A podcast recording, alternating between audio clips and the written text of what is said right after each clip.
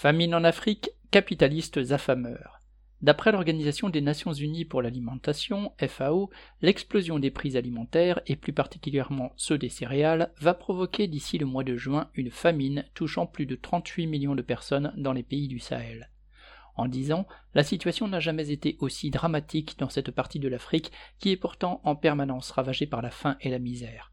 Pour beaucoup, la flambée des prix des céréales signifie une condamnation à mort, car presque tout leur budget sert à acheter du pain, du riz ou du maïs.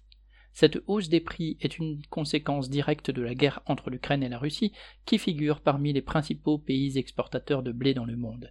Mais elle n'est pas due à la pénurie de blé, car dans ces deux pays, les récoltes ont bien été engrangées l'été dernier et en sont ensuite sorties elle est due à la spéculation sur les céréales à laquelle se livrent actuellement les capitalistes.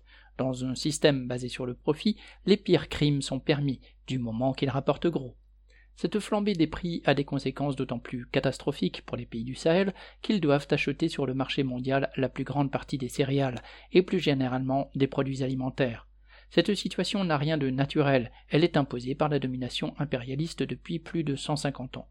Les paysans africains ont été contraints pendant la colonisation, principalement française au Sahel, à abandonner les cultures vivrières au profit de productions susceptibles d'être vendues sur le marché mondial.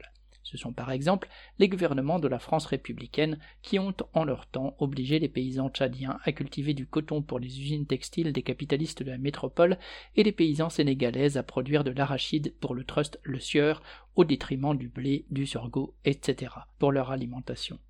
Aujourd'hui, il n'y a même plus besoin des contraintes d'un gouvernement colonial, celles du marché mondial, dont les prix sont fixés dans les bourses des pays riches, suffisent.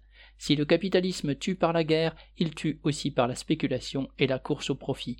Arnaud Louvet.